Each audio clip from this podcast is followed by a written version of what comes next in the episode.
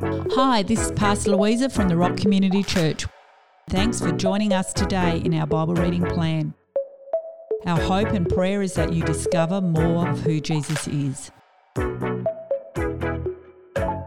Good morning, or good afternoon, or good evening, whatever time you are listening to this. But I do hope your day is blessed today. Today we begin reading Philippians, which was written by Paul for the city of Philippi. His message is clear. Joy and contentment really can be ours as long as we keep trusting God through life's hard times. Paul knew hard times while he was imprisoned for preaching God's word. Paul's words points us to heaven. So let us begin with the introductions of Philippians. From Paul and Timothy, both of us servants of Jesus, the Anointed One, to all his devoted followers in Philippi, including your pastors, and to all the servant leaders of the church. May the blessings of divine grace and supernatural peace that flow from God, our wonderful Father, and our Messiah, the Lord Jesus, be upon your lives. Paul prays for the Philippians. My prayers for you are full of praise to God as I give him thanks for you with great joy.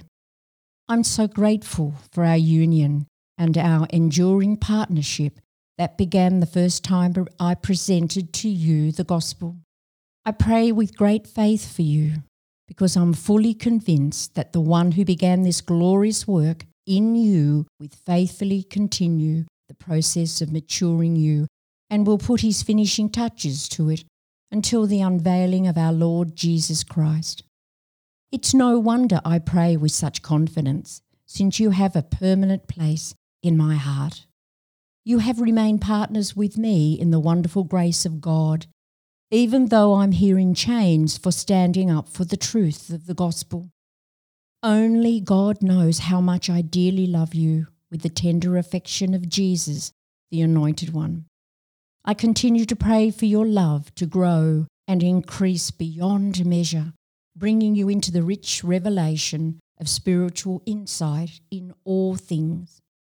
This will enable you to choose the most excellent way of all, becoming pure and without offence until the unveiling of Christ. And you will be filled with completely with the fruits of the righteousness that are found in Jesus, the Anointed One, bringing great praise and glory to God. Paul's imprisonment. I want you to know, dear ones, what has happened to me has not hindered, but helped my ministry of preaching the gospel, causing it to expand and spread to many people. For now, the elite Roman guards and government officials overseeing my imprisonment have plainly recognized that I am here because of my love for the Anointed One.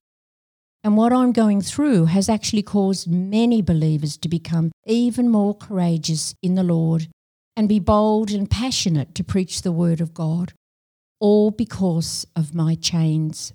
It's true that there are some who preach Christ out of competition and controversy, for they are jealous over the way God has used me.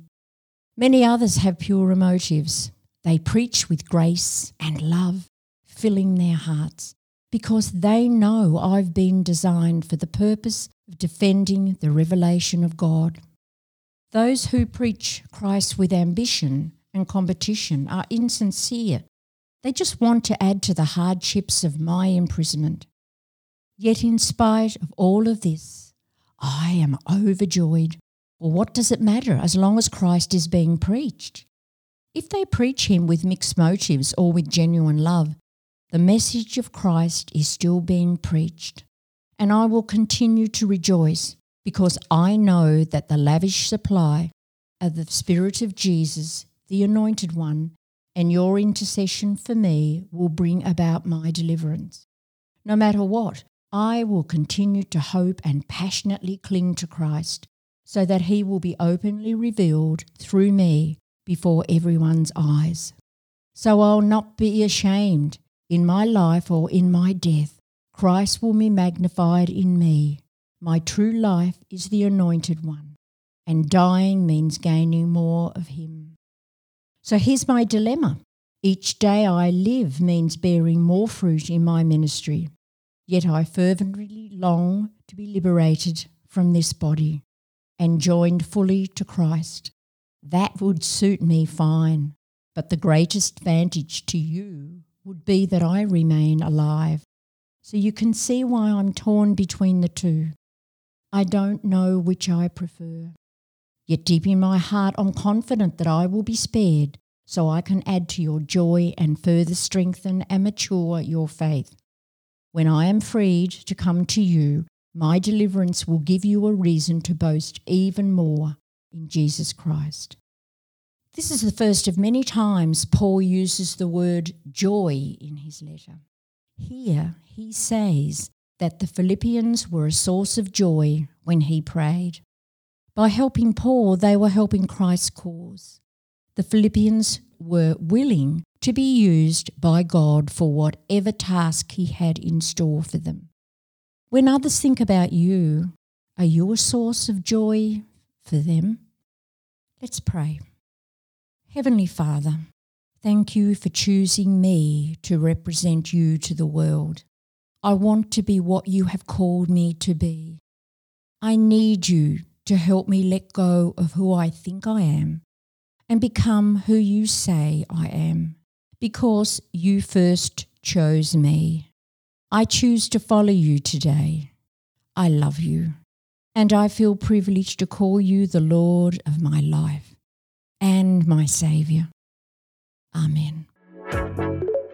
Thanks for joining us today in our Bible reading plan.